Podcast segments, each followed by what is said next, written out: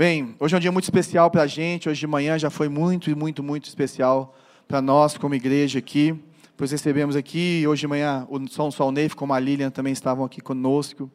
Bela pediu a palavra para falar o que eles representam para a gente. Né? E não sei se eu consigo lembrar os três pontos da pregação dela, né, pastor? Mas ela falou que o que nós fomos impactados ali na comunidade foi o amor de, dos irmãos ali, de todo mundo que congrega ali pelo Senhor. Um amor verdadeiro e genuíno nesses sete anos que passamos ali. Pessoas que verdadeiramente buscam amar a Jesus, viver para Jesus.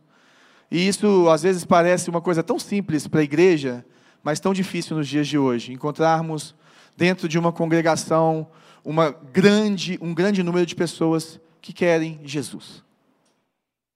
A outra coisa que nos impactou muito foi a pessoa, o testemunho, a vida do pastor Neif, da pastora Lília. Eu que caminhei ali, tive a graça de Deus, o favor de Deus nesses sete anos, de estar ali no grupo discipulado dele, de nos encontrarmos de manhã, de ter né, a porta aberta ali para ser exortado, para receber oração, para receber direção pela vida dele, por tudo que o Senhor faz e pela experiência que ele tem. E com toda a integridade que ele tem diante de Deus. O que me leva, o que me traz assim da vida do Neif é uma pessoa que nunca larga o altar do Senhor. Que assim como Samuel e ontem aqueles que estiveram aqui lembram disso, Samuel ministrava ao Senhor em tudo aquilo que ele fazia para Eli. E nós vemos isso na vida do pastor Neif. Os anos se passaram e ele continua servindo ao Senhor naquilo que o Senhor chamou ele com integridade, com santidade, com tudo o que ele tem. Então isso impacta a minha vida, impacta a nossa igreja, tudo que nós somos aqui é, tem muito, muito, muito, muito da mão dele, muito da comunidade, muito do que nós vivemos lá nesses anos, e isso é extremamente importante para as nossas vidas. Então nós somos muito gratos, assim, falei de manhã e falo aqui de novo, a presença dele aqui hoje é, de todos os convidados que temos ao longo desse mês, a mais importante.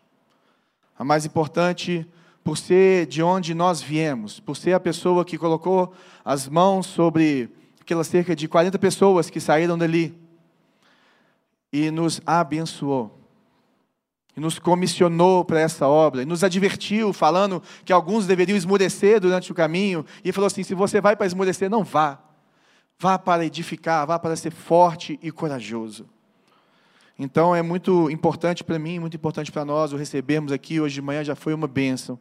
E hoje, agora também, para a gente, para fecharmos esse final de semana festivo, e que o Senhor falou muito com a gente, é uma bênção para a gente. Vem cá, pastor. E ele veio de vestido, com a roupa, camisa que demos para ele. Vou ter que arrumar uma outra ainda. A do símbolo da igreja. Obrigado, viu, pastor? Deus te abençoe. Fique à vontade.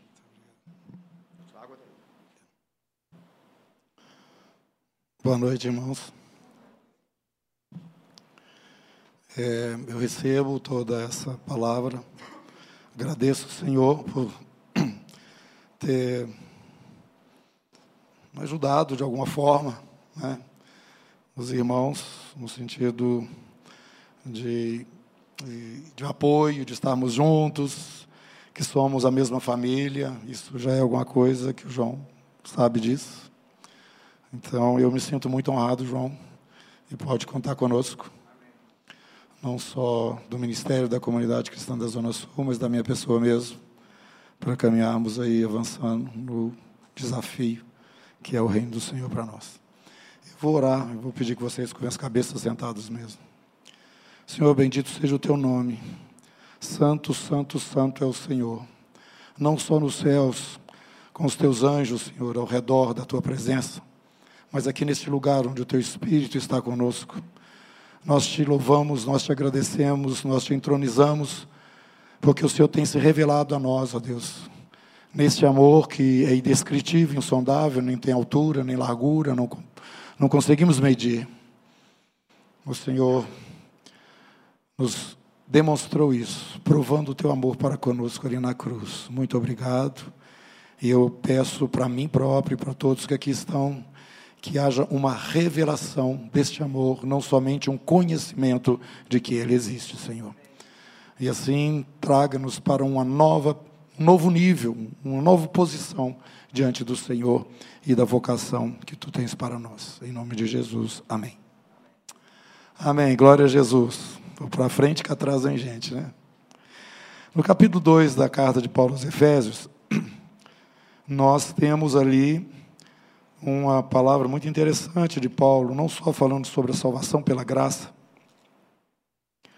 mas ele fala também de onde nós viemos e quem atua naquele lugar de onde nós viemos. Você abra para mim, capítulo 2, aí que você vai me acompanhar da carta de Paulo aos Efésios. Ele, Senhor, vos deu vida estando vós mortos nos vossos delitos e pecados, nos quais andastes outrora segundo o curso deste mundo, segundo o príncipe da potestade do ar, do espírito que agora atua nos filhos da desobediência, entre os quais também todos nós andamos outrora, segundo as inclinações da nossa carne fazendo a vontade da carne e dos pensamentos, éramos por natureza filhos da ira, como também os demais. Mas Deus, sendo rico em misericórdia, por causa do grande amor com que nos amou, estando nós mortos em nossos delitos, nos deu vida juntamente com Cristo, pela graça sois salvos. Pela graça, aleluia. Mas eu quero chamar a sua atenção para o verso 2, que fala: Andastes outrora, segundo o curso deste mundo, segundo o príncipe da potestade do ar, o espírito que atua nos filhos da desobediência. Será que você já passou, parou para meditar nisso? Príncipe,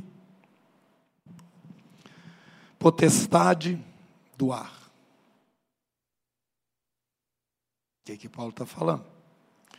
No capítulo 6, você encontra novamente ele falando é, coisas semelhantes. Verso 12. A nossa luta não é contra sangue e carne, e sim contra principados, potestades, contra os dominadores deste mundo tenebroso, contra as forças espirituais do mal nas regiões celestes. Então, eu queria tra traçar para vocês aqui nesta noite um quadro através do qual você vai poder perceber melhor o que se passa segundo uma linguagem bíblica, no sentido, eu diria, estratégico, do avanço e do crescimento do reino de Deus aqui na terra. Reino este do qual todos nós, igreja, somos igreja, todos os que reconhecem Jesus como seu Senhor e seu Salvador, estamos na terra representando o reino de Deus. O próprio Jesus disse aos discípulos que ele estava dando à sua igreja as chaves do reino, autoridade do reino. Nós, na terra, representamos o reino de Deus, não é Israel que representa o reino de Deus na terra. Este reino tem tudo a ver com Israel, mas não é Israel que representa esse reino na terra, é a igreja. A história deles foi postergada. Pois bem, naquele momento, quando Jesus fala essas coisas, ocorreu também um episódio ali um pouco estranho. Jesus falando para os seus discípulos, ele estava lá em Cesaré de Filipe, lá em cima no norte de Israel. Ele começou a contar para os discípulos que ele estaria indo na direção de Jerusalém e que lá em Jerusalém seria preso e eles o matariam. Pedro disse para o Senhor: Não, não. Pensamento negativo, não. Para com isso, Senhor. Jesus não foi muito leve na forma como ele respondeu a estas palavras de Pedro. Ele disse: arreda Satanás.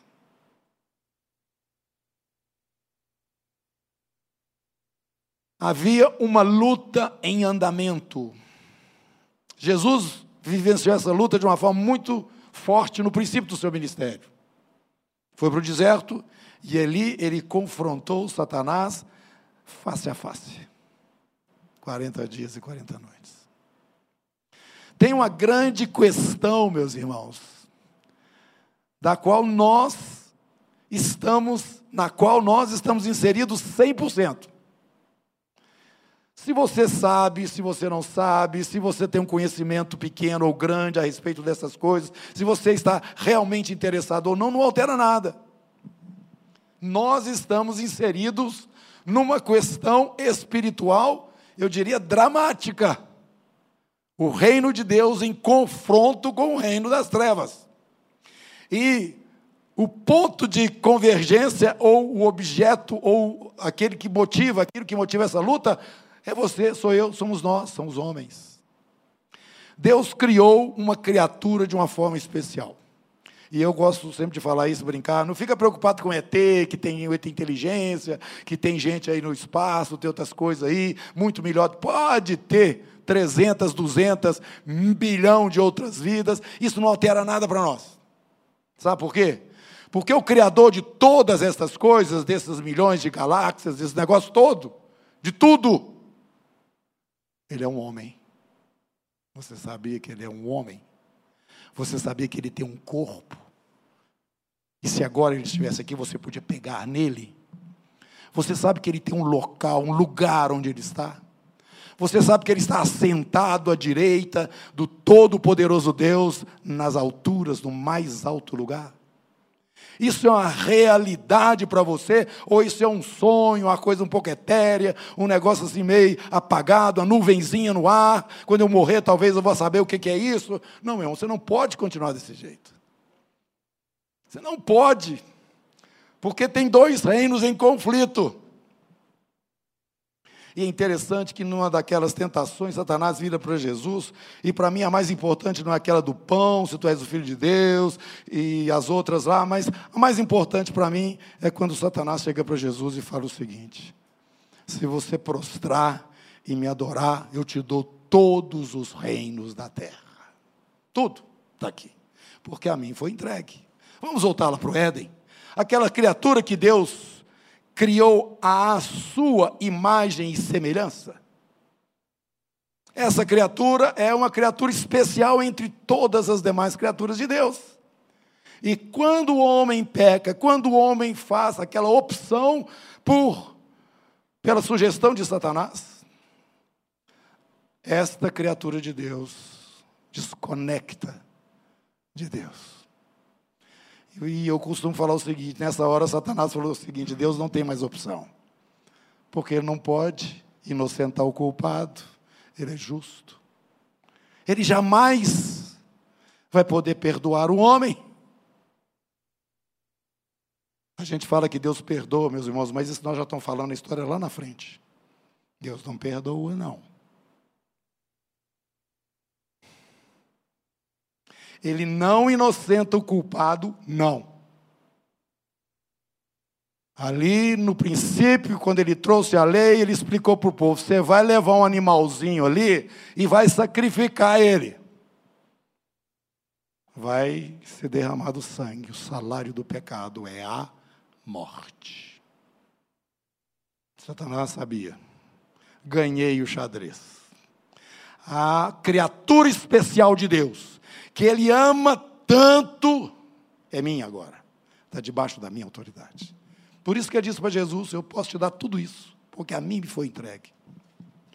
Jesus disse para ele: Só o Senhor teu Deus adorarás, e a Ele darás culto.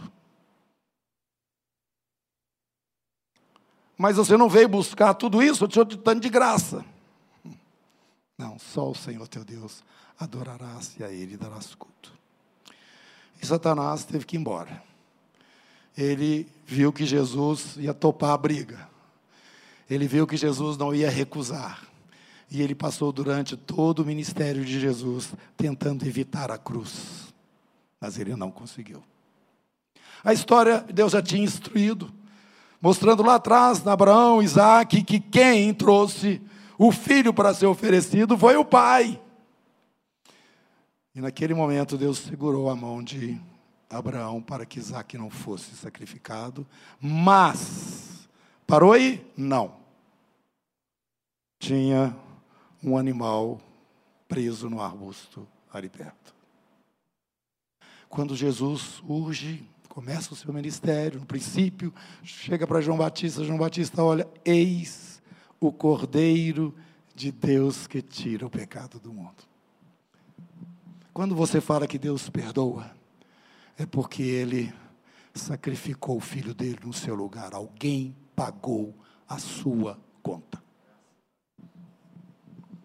Graças a Deus, isso mesmo, João. Nós acabamos de, de ler aqui, pela graça sois salvos. Graça. Você estava antes dominado por este ser que Paulo está falando aqui, é o príncipe dos ares, que está influenciando o mundo inteiro. E João fala: o mundo jaz no maligno. Impressionante isso. Mas então, onde estamos nós agora? A palavra nos fala que nós fomos transferidos do império das trevas, olha a linguagem, para o reino do Filho do seu amor. Tem dois reinos em conflito e esse conflito está em andamento. O propósito eterno de Deus, dentro do propósito eterno de Deus, existe um processo, e nesse processo, não só o príncipe, o príncipe, mas todos os seus exércitos serão submetidos à autoridade completa de Jesus. Disse o Senhor ao meu Senhor: Assenta-te à minha direita até que eu ponha os teus inimigos por estrado dos teus pés. Tem um conflito em andamento. E você precisa saber que você é tremendamente amado por Deus, ao ponto desse próprio Deus dizer: Não vou perder esta minha criatura, o homem. E o filho vendo o pai amando tanto essa criatura com um propósito para ela, eu vou lá buscar, eu vou fazer eles saberem o quanto o Senhor os ama e vou trazê-los para o Senhor. Essa foi a missão do filho. Jesus veio buscar e salvar a quem? Quem? Deve ser porque vocês estão de máscara. O perdido. Veio buscar e salvar o perdido. Todo aquele que se sente perdido e invoca o Senhor, quem invocar o Senhor será salvo.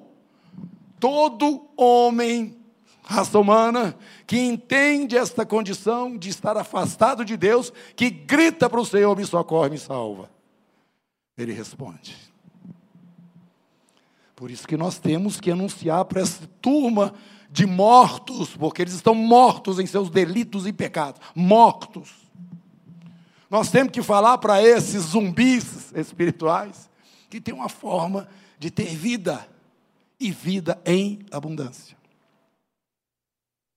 É só atender o chamado do Senhor, se arrepender dos seus pecados, entregar sua vida a Ele e ser batizado nas águas e ser cheio desse Espírito, que é um dom que o Senhor traz sobre todos aqueles que Ele já tem chamado. Pois bem, eu quero insistir agora nesse aspecto da nossa luta. E dizer para você que os dias e a história está nos mostrando que a evolução desta luta é de uma forma em que os últimos momentos, os momentos que precedem aquele, aquela hora final de uma definição completa, são momentos mais tensos ou densos, mais difíceis mais complicados. Jesus falando para os discípulos: ó, oh, essa hora a coisa vai pegar. Vai ter uma tribulação como nunca houve sobre a terra, e nem haverá. E os dias deveriam, deverão ser é, encurtados por causa dos eleitos. A boa notícia para você é que isso Jesus está falando é para a nação de Israel, não é para nós, a igreja. Mas eu quero dizer para você que Jesus também fala para a igreja: no mundo vocês vão ter aflições, tem de bom ânimo, eu venci o mundo. Quanto mais esse poder aflora e se manifesta, esse poder do príncipe do ar, no mundo, porque o seu intento, o seu objetivo final é ser realmente recebido e adorado como Deus por toda a humanidade. Por isso que a profecia nos fala que vai ter um grande imperador ainda, aos moldes dos antigos Césares diante do qual as pessoas vão se dobrar e adorar. E neste homem está o espírito de Satanás, o espírito do dragão, o homem da iniquidade. Nós estamos nos aproximando dessa hora. E eu falei hoje de manhã, quero assustar vocês um pouquinho para acordar. as coisas estão bem mais aceleradas do que você está, está pensando. Nós já estamos vivendo no próprio Brasil um momento de exceção. Exceção.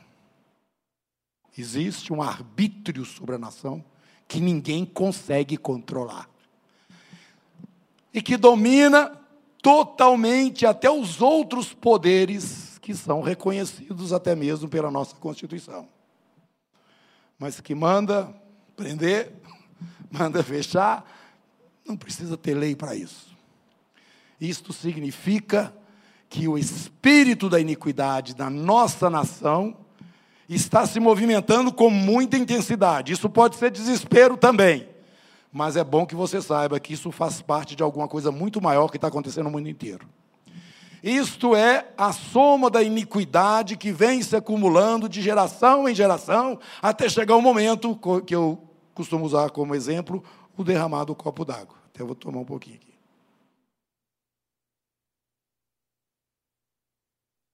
Aquele que vem virá e não tardará. O meu justo viverá pela fé.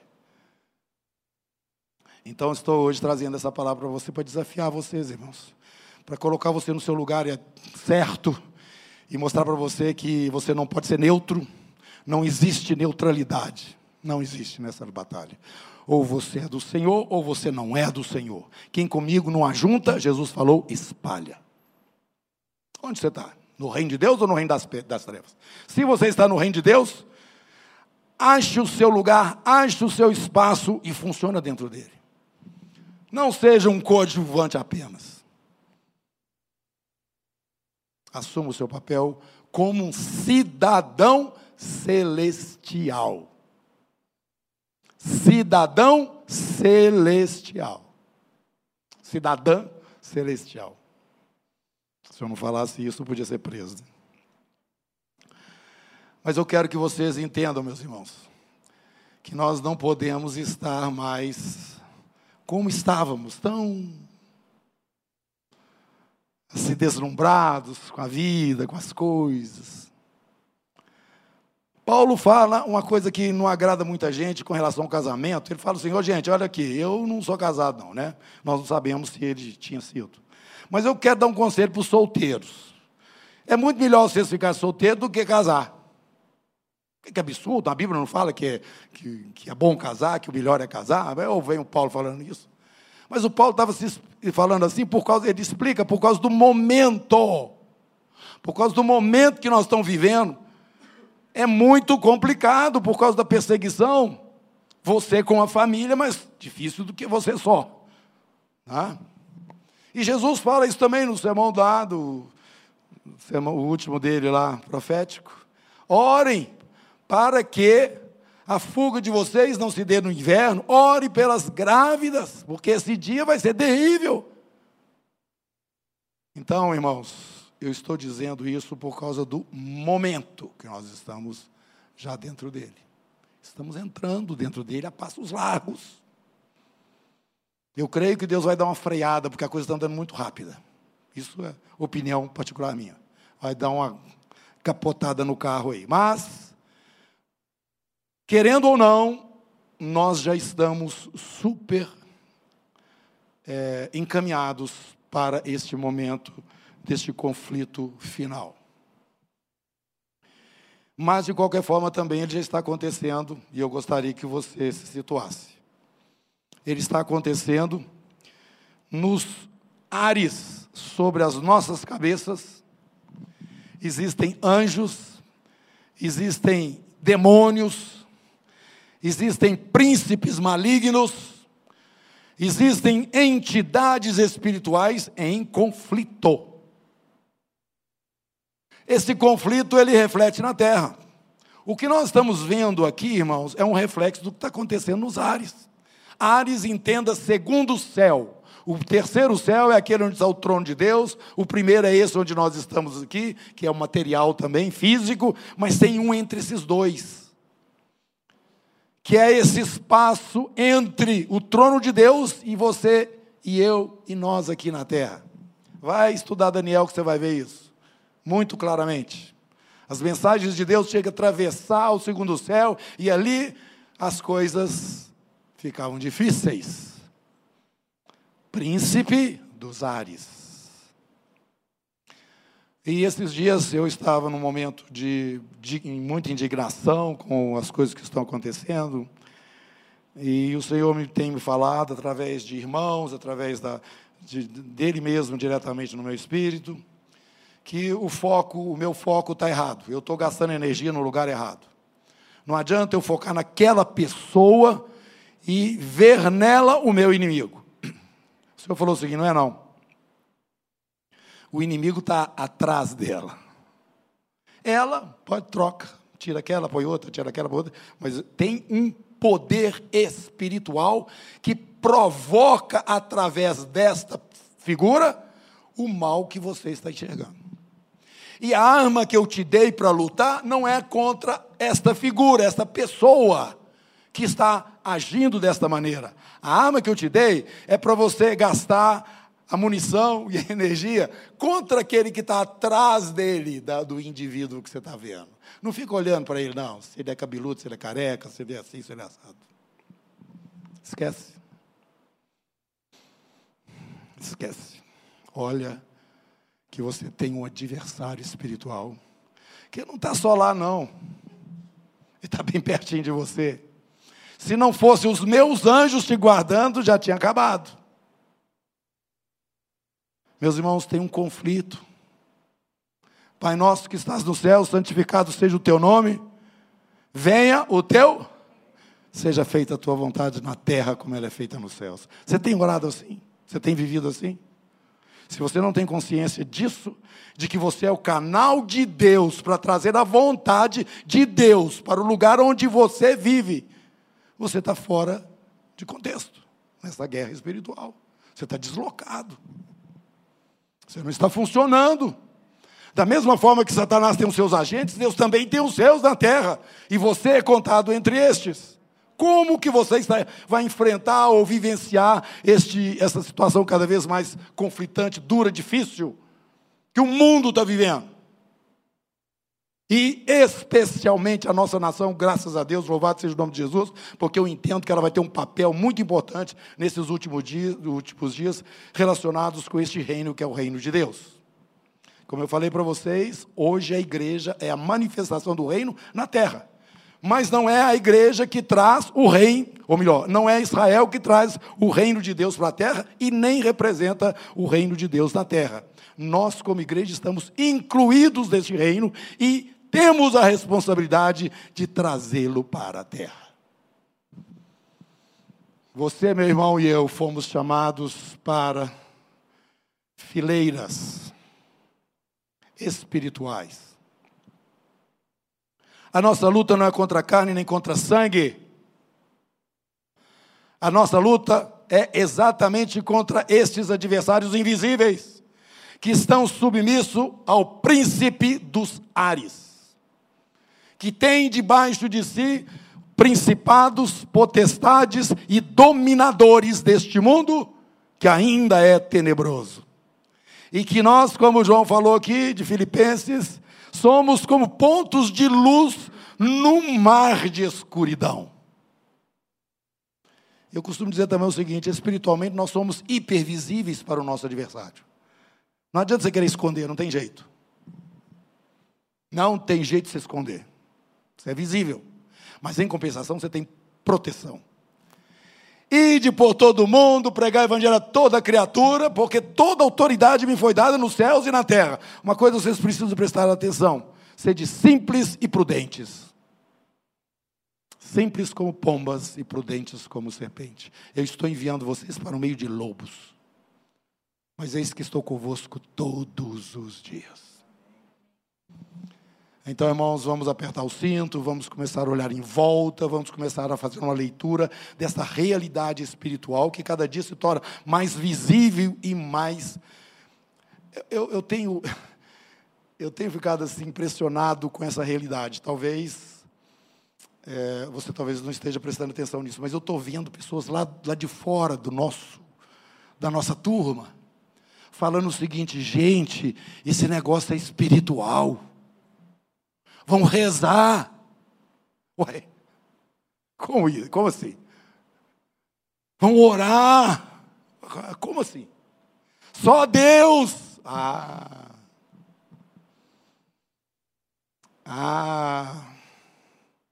Isso já era para ser sabido por nós há muito tempo atrás. Já era para que nós é, é, é, estivéssemos dentro deste cenário como pessoas e indivíduos realmente aptos na nossa função, na nossa posição, para avançar o reino de Deus sobre a terra. Eu quero te dar uma boa notícia. Prepare o seu coração, você que está entendendo o que eu estou falando, porque tem novidades para você no futuro próximo. Independente de você, o Espírito Santo de Deus está movendo também. Não é só lá o príncipe dos ares, que tem a iniquidade, né? Explicando um pouquinho dessa que seja iniquidade, meus irmãos, chega um momento que o mundo espiritual tem uma convulsão. Porque vai juntando coisa ruim, coisa ruim, coisa ruim, chega uma hora que Deus chega e joga tudo para cima e muda aquele negócio. Foi isso que ele falou para o povo de Israel. Ó, chegou já, já, já derramou aqui a iniquidade dos cananeus, heteus, fariseus, jebuseus. Eu é que estou tirando eles da terra. Trazendo vocês e não quero que vocês façam nada daquilo que eles faziam. Porque se vocês fizerem, eu também vou empurrar vocês para fora da terra. Vai chegando um momento que Deus interfere. Bem-aventurados que têm fome e sede de justiça, porque serão fartos. Uma coisa que eu tenho certeza, meus irmãos, é que o bem vai vencer e que a justiça vai chegar. Ela demora, mas quando ela chega, ela é inexorável. Não tem jeito de reter mais. E nós estamos vivendo uma geração semelhante àquela geração de Noé. Que é isso, Noé? Fazendo esse barcão aí para quê? No seco. Tem nem rio aqui perto. Você empurrar esse trambolho até lá. Mas quando começou a chover, foi tão diferente. Meus irmãos, nós estamos percebendo coisas semelhantes aos pingos das chuvas que veio sobre a arca naqueles dias. E que o pessoal ficou assim meio assustado. Mas também não acreditou muito, não. Que ia dar no que deu. Eu estou percebendo isso. Já está chegando uns pingos assim, o pessoal está meio assustado, mas não está levando ainda muito a sério, não. Porque está acontecendo lá, está acontecendo lá, tá acontecendo comigo? Será que vai chegar em mim? Pode ter certeza que vai. Nós temos que levantar a nossa bandeira, temos que assumir nosso lugar e temos que ser luz e sal na terra enquanto estamos aqui. Porque o nosso reino é o mesmo de Jesus. E o reino de Jesus não é deste mundo. Ele falou. Falou para o Pilatos: o meu reino não é deste mundo. Se ele fosse daqui, os meus ministros estavam se empenhando por mim. Eles iam entrar aqui nessa situação, mas o meu reino não é desse mundo. Mas ele virá. Tu dizes, eu sou o rei. Realmente. Meu irmão e minha irmã, esse conflito está acontecendo e nós temos que estar preparados. E a forma de agirmos dentro deste momento depende da quantidade não só do conhecimento estratégico desse conflito do bem com o mal no mundo, da verdade com a mentira, mas da capacidade de ação em meio a esta tensão. O Senhor nos explica que Ele nos dá, de dentro para fora, um poder maior do que aquele que vem de fora para dentro.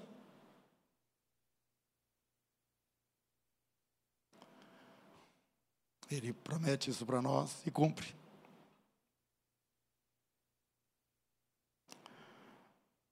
A nossa fé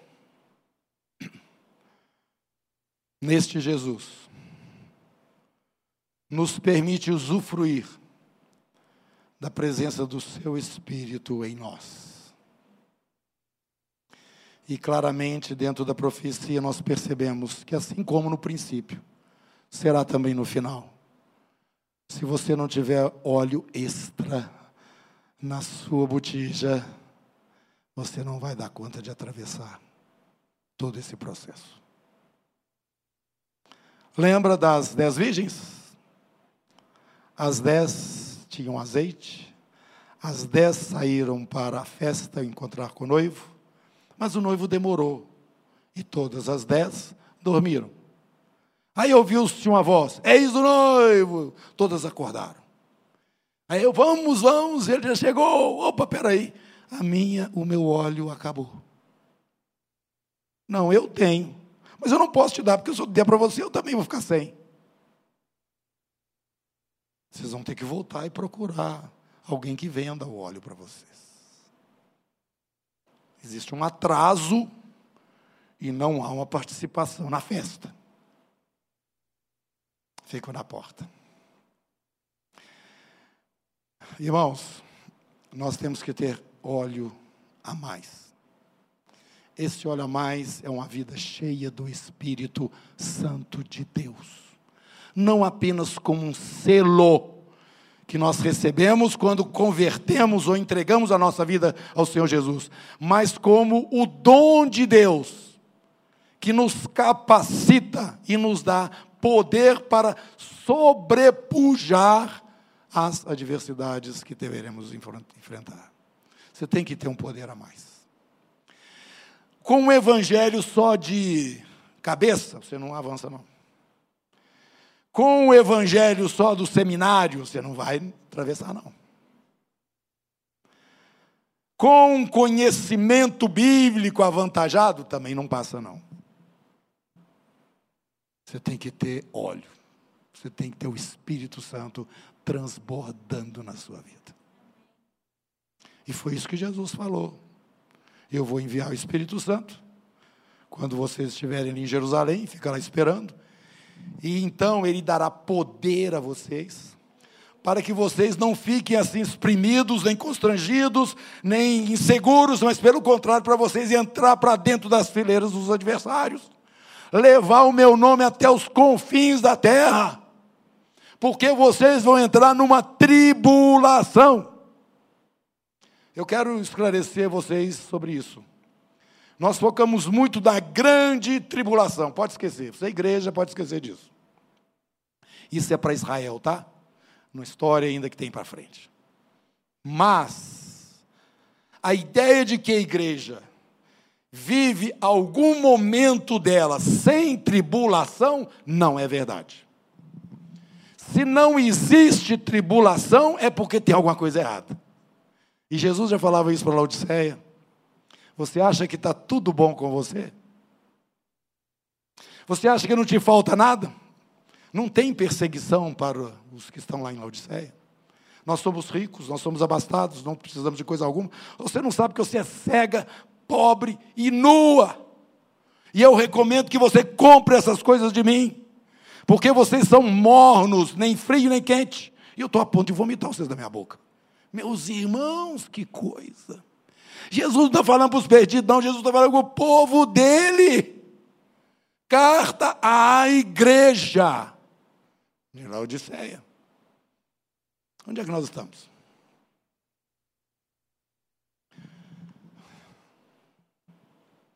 Vamos acordar, irmãos. Vamos cair prostrados diante do Senhor e clamar a Ele: Senhor, derrama uma porção dobrada sobre a minha vida. Eu preciso desesperadamente do Senhor, porque eu não admito mais estar apagado diante de todas toda essa treva que me cerca, no lugar onde eu vivo, na cidade onde estou, no, no, no, na casa onde eu vou, no, trabalho também onde eu estou eu, eu, eu, eu não posso ser omisso. Não pode. Você é luz e sal. Se o sol não presta, joga fora. E luz, se não está brilhando no lugar alto, também não faz sentido nenhum. É isso que eu estou falando. Você tem que se situar, irmão. Nós estamos numa luta, numa guerra, e quando você começa a viver Jesus, o Evangelho, da forma como Jesus falou, na dependência dele, porque é só ele pode dar capacidade para você andar com ele, né? na dependência, né, na humildade, Ele vai te dando essa condição e todo o ambiente onde você está começa a ser influenciado. Não precisa você falar de Jesus para ninguém, eles vão saber que você é diferente. Daqui um pouquinho estão te incomodando. O que é que você tem? O que é que está acontecendo? Por que você não concorda com essas coisas? Por que você não faz como todo mundo faz? Por que você é diferente? Isso tem que acontecer, meus irmãos. Você não precisa ser um evangelista para mostrar Jesus para as pessoas de jeito nenhum, é só viver. Só viver. E assumir, e se posicionar, e não se envergonhar de Jesus por causa da pressão externa, porque o Espírito Santo de Deus está sobre a sua vida. Ele vai te dar autoridade, ainda que todo mundo em seu redor esteja contrário. É o que nós estamos vendo hoje no mundo, né? Se alguém levanta a voz e defende uma ideia aqui, chega na hora. Assuma. Não faça igual Pedro, não conheço esse homem. Não faça isso não. Você deve dizer tranquilamente, de uma forma segura: esse Jesus é o Filho do Deus vivo, ele é o meu Senhor, ele transformou a minha vida. E ele pode fazer isso com vocês também. Alguém deseja? Meus irmãos, nós não temos que viver escondendo nem fugindo, nem fazendo de conta. Tomara que não me notem.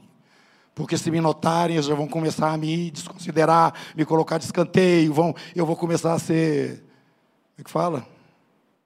É, rejeitado, cancelado.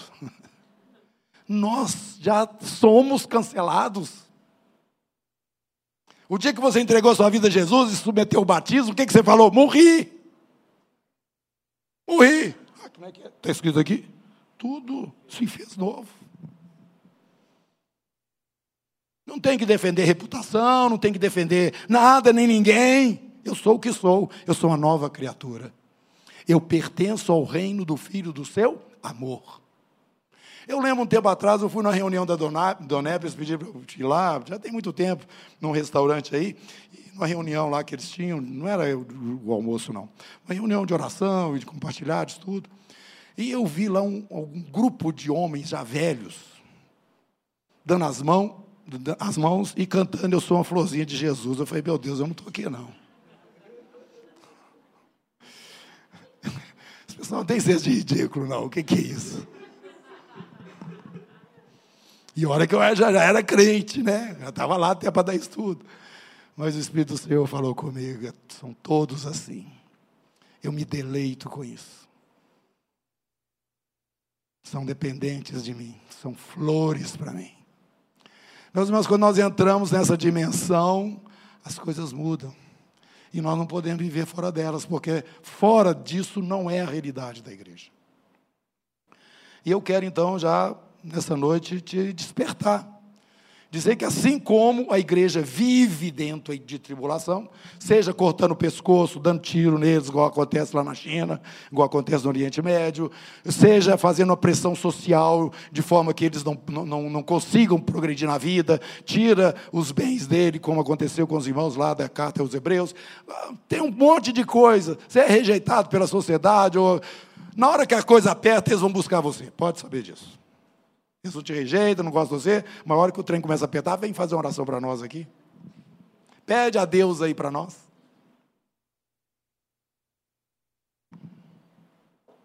Nós somos diferentes. Eu tenho um netinho de três anos que ele é uma coisa. Eu também sou avô, né? Então vocês tiram aí um desconto. O menino é, é fora de série. Fora de série. Não sei explicar direito. Aí eu fico, eu fico para ele e falo assim: você é um diferente. Ele olha para mim e fala assim: eu não sou diferente, você que é diferente. E porque eu sou careca. Meus irmãos, nós somos diferentes sim. Vocês não são do mundo, não foi o que Jesus falou, como eu não sou. Da mesma forma que eles rejeitaram a mim, eles vão rejeitar você. Agora vocês estão dando, trocando beijinho, abraço, é uma laodiceia. Porque a igreja do Senhor Jesus, ela não combina. Nós vivemos em tribulação. Não fica preocupado com a grande tribulação lá da frente, não. É essa que nós vivemos o período todo da história. E estamos nesses momentos finais onde essa pressão é maior. Só isso. João começa o livro do Apocalipse dizendo: Eu, irmão vosso, na tribulação e na paciência. Nós já estamos. Então, a minha palavra para vocês é que vocês estejam percebendo essa realidade. Nós temos adversário, mas temos o poder de Deus. No nosso estudo que temos feito, né, ultimamente, aqui sobre na carta de Hebreus, nós temos ficado impressionados com essa verdade do posicionamento que hoje nós temos em Deus. A palavra nos ensina ali que nós participamos de uma ordem, uma ordem. Uma ordem muito superior àquela que existia na lei de Moisés, ordem sacerdotal, a ordem de Arão, que eram os representantes diante de Deus para o povo. Nós também temos uma ordem, não uma ordem ou a ordem de Arão, uma outra. E que outra que é a nossa ordem? A nossa ordem é a ordem de Melquisedeque. E por sinal, Jesus também é dela. E por sinal, Jesus é o sumo sacerdote desta ordem, da qual você e eu participamos. E nessa ordem, nós estamos numa posição, anota o que eu estou falando, está escrito na Bíblia, de sacerdotes e de reis sacerdotes e reis. 1 Pedro, capítulo 2, verso 9.